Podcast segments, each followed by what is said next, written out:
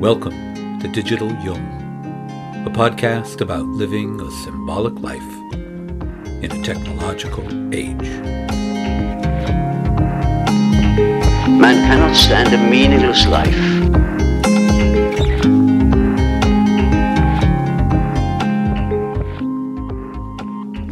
I'm Jason Smith, Jungian analyst and author of Religious but Not Religious Living a Symbolic Life.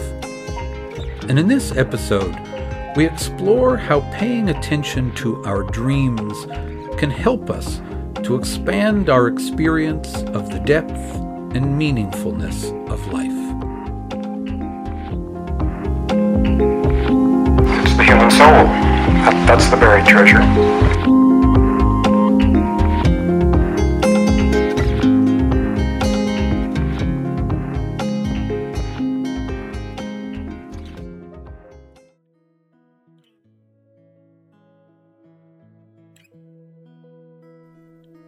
One of the great challenges when it comes to the growth of the symbolic life is the fact that collectively we have forgotten the art of being in relationship with non rational experience.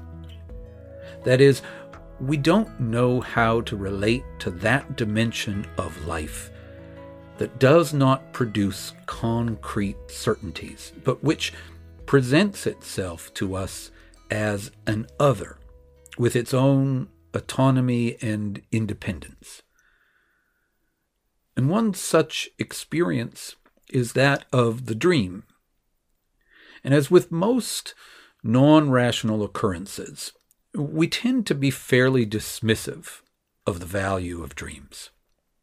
However, if we can suspend our judgment of them we might discover that dreams can be an excellent means for restoring our relationship to this depth dimension of life. And because of this value that dreaming holds for the cultivation of the symbolic life, I'm going to spend some time over the next several episodes discussing different aspects of this rich and important activity of the psyche. What follows in this episode was recorded back in May of 2016. It's the introductory section of a webinar that I held called The Science and the Art of Dreaming and in it I discuss how dream experiences open us up to a larger realm of being and challenge our usual sense of our identity. And I'm going to present this here just as it was recorded, and, and you'll notice a distinct difference, of course, in the sound quality. And then I'm going to follow it up with some concluding thoughts. And one quick note about the recording. This webinar was presented with a slideshow, which you'll hear me refer to. And obviously, we have to do without the visuals here. But none of the content is lost because of that, with one small exception. At one point, you'll hear me refer to a line from a song by the band Creed without mentioning what it is. And just so you aren't left wondering, that line is this When dreaming, I'm guided to another world. And it's from the song Higher. So here is the recording of the introduction to the webinar. And it begins with three stories.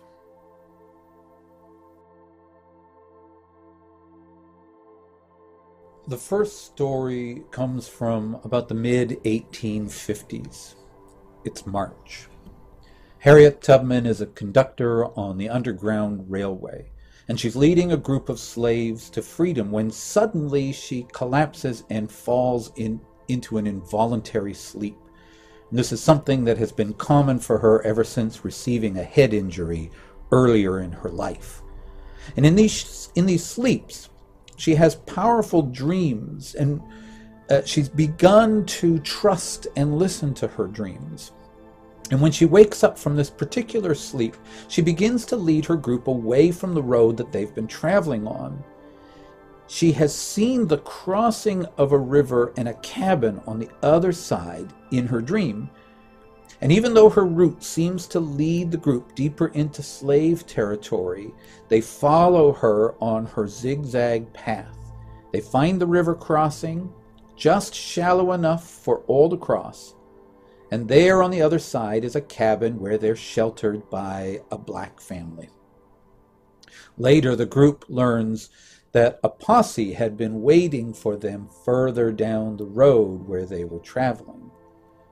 Harriet Tubman's dream and her willingness to listen to her dream has saved all of them. The next story happens about a decade later. It's early April 1865.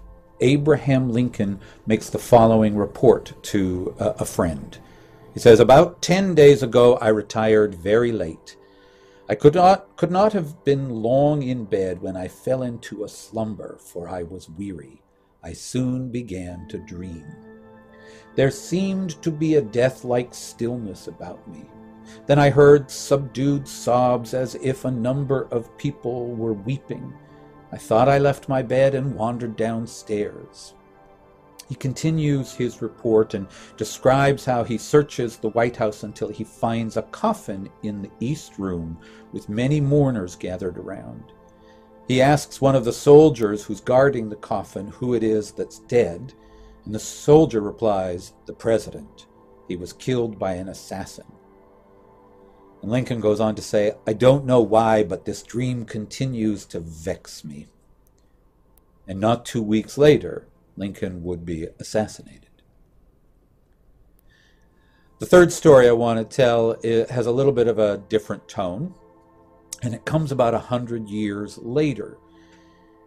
And it's a young musician, 1965, who dreams of a string ensemble playing a lovely tune and he wakes up and he writes the tune down. But because he's dreamed it, he's convinced that he must have heard it somewhere. But when he plays the song for his bandmates, they assure him it is in fact an original song. And that song, Yesterday, would go on to become one of the most famous songs and most recorded songs for Paul McCartney and the Beatles. Now, granted, these are fairly extraordinary stories, but they make the point that there is something extraordinary about this experience of dreaming. On the one hand, it's an extremely common experience. Everybody dreams every night. Some people say they don't dream when in fact they don't remember their dreams. And other people dream prolifically, but everybody dreams. On the other hand, it's a very uncommon experience because it gives us access. Dreaming gives us access to an experience of life that is seems to be behind or underneath the ordinary everyday waking experience of life. And this is the insight that was given to Laurens van der Post by the Kalahari Bushmen when he lived among them. They taught him uh, their experience of the world, which is that there is a dream dreaming us. Van der Post was a South African writer and an explorer and a friend of Jung's. And this idea that there is a dream dreaming us was uh, very impressive to him.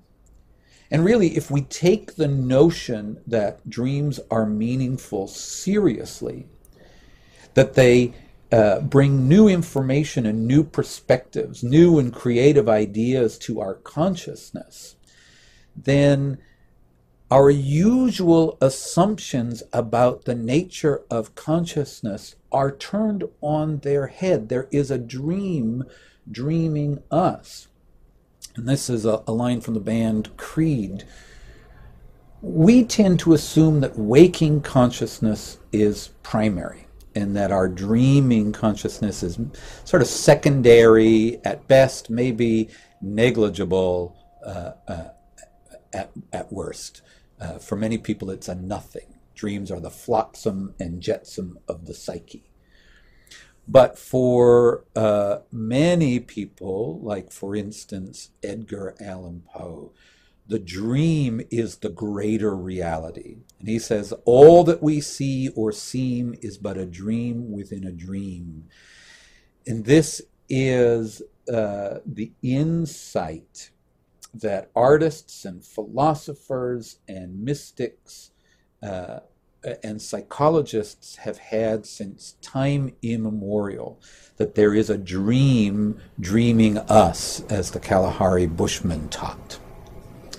And this is the same insight that came to Carl Jung in one of his own dreams.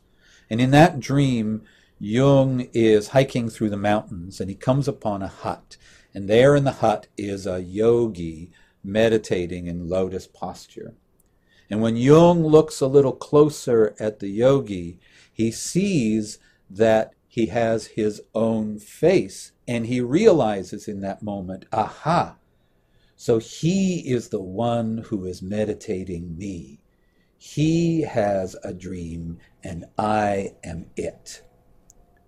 We do not create our dreams. We know that. When we dream, we find ourselves within the dream experience. Dreams happen to us. We don't create our dreams. It would be more accurate to say that our dreams create us. There is a dream dreaming us. Uh, a, a, similar insight can be found uh, in Taoism, in the uh, from the sage, the Taoist sage Chuang Tzu. There's a famous passage in which he dreams about being a butterfly, and it goes like this: it says, "Once Chuang Tzu dreamt he was a butterfly, a butterfly flitting and fluttering around, happy with himself and doing as he pleased. He didn't know he was Chuang Tzu." Suddenly he woke up, and there he was, solid and unmistakably Chuang Tzu but he didn't know if he was Chuang Tzu, who had dreamt he was a butterfly, or a butterfly dreaming he was Chuang Tzu. And here is that uncertainty about which level of reality is the more real. Is our waking life, which seems so solid and so substantive, the, the real reality? Or is the world behind the world, that dream world, the dream that is dreaming us. Is that more real? And here's this is a question, and it, uh, here's Socrates uh, pondering that very question. And he says this he asks, What proof could you give if anyone should ask us now, at the present moment, whether we are asleep and our thoughts are a dream, or whether we are awake and talking to each other in a waking condition. And this uh, indistinguishability between waking life and dreaming life is actually something we'll look at later. This is one of the insights coming out of the neurosciences that there's a similarity between the way the mind thinks when it's waking and the way the mind thinks when it's dreaming. So this is a, a, a very modern question as well. Here is Shakespeare's version of this idea. We are such stuff as dreams are made on. And here is D.H. Lawrence, and he says uh, this interesting statement. He says, I can never decide whether my dreams are the result of my thoughts or my thoughts are the result of my dreams. But you see, for Lawrence, this is not a beautiful thought. This is not uh, something that he feels Uh, enjoyment about. It's very much a disturbing thought. This quote comes from a letter that he wrote, and the letter goes on. He, he says this It's very queer, but my dreams make conclusions for me. They decide things finally.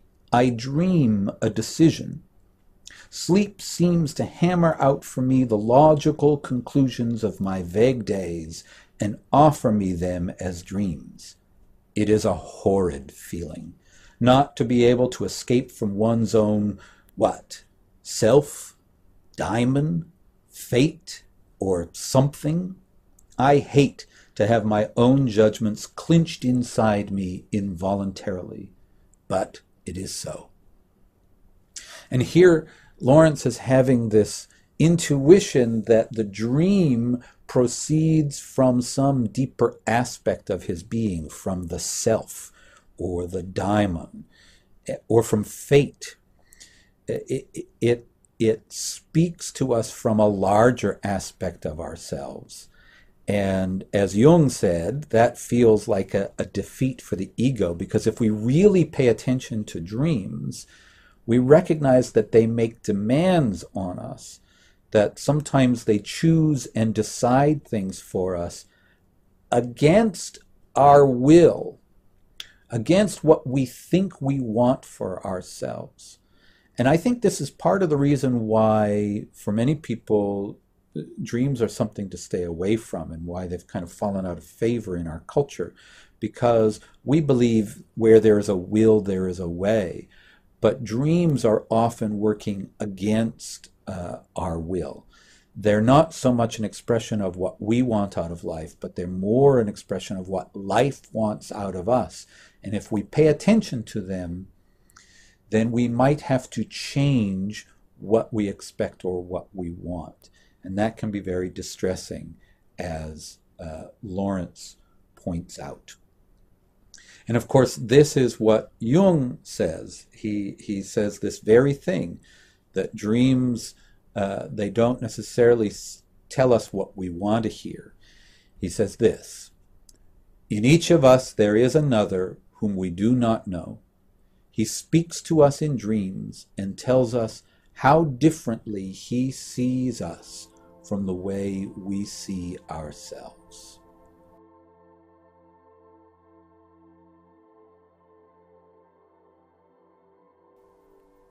So, we have in all of this witness after witness of this distinction between the dream world and our usual perception of the world. And by and large, they speak of the way that the dream brings a different way of experiencing the world into our consciousness. And all these witnesses point to how dreams have the potential to radically alter not only our perception of ourselves, but also our understanding of our place in the order of things. Each dream is a doorway, so to speak, to a level of experience in which the ego, the I, is no longer felt to be at the center of things. They bring us in touch with and, in a sense, enfold us in the creativity of nature. And this is the view of Jungian analyst Marie Louise von Franz, who says this. She says, So at the source of the dream, there is a creative mystery which we cannot rationally explain. It's the creativity of nature.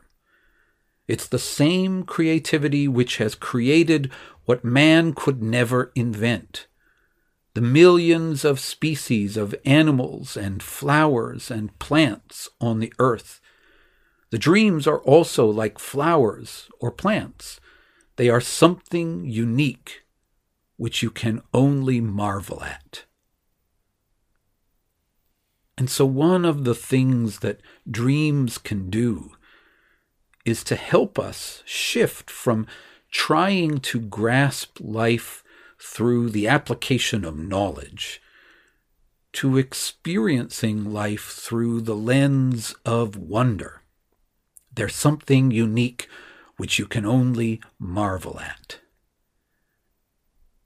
We don't so much have to understand life, as meaningful and as helpful as that can be, but we do need to be able to live life and to feel fully alive in our life. And though the dream is not the only route to this experience, it is one to which we all have regular and easy access.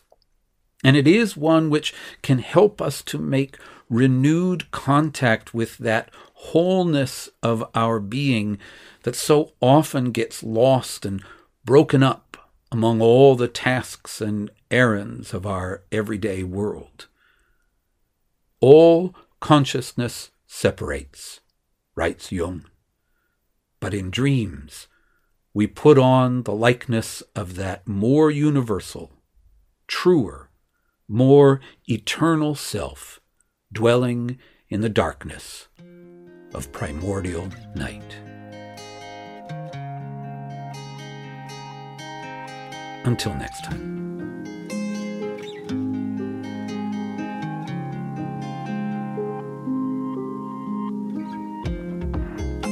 You'll find information in the show notes for all the sources used in this week's episode, as well as links to connect with me on social media. Let's make this a conversation. If you have any comments or questions about anything you heard in this episode, or that you'd like me to address in a future episode, send them to me on Facebook or Twitter.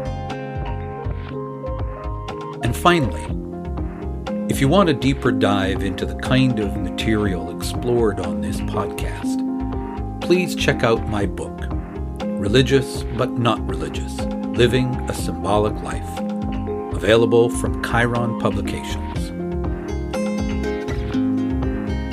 Thanks for listening, and take good care.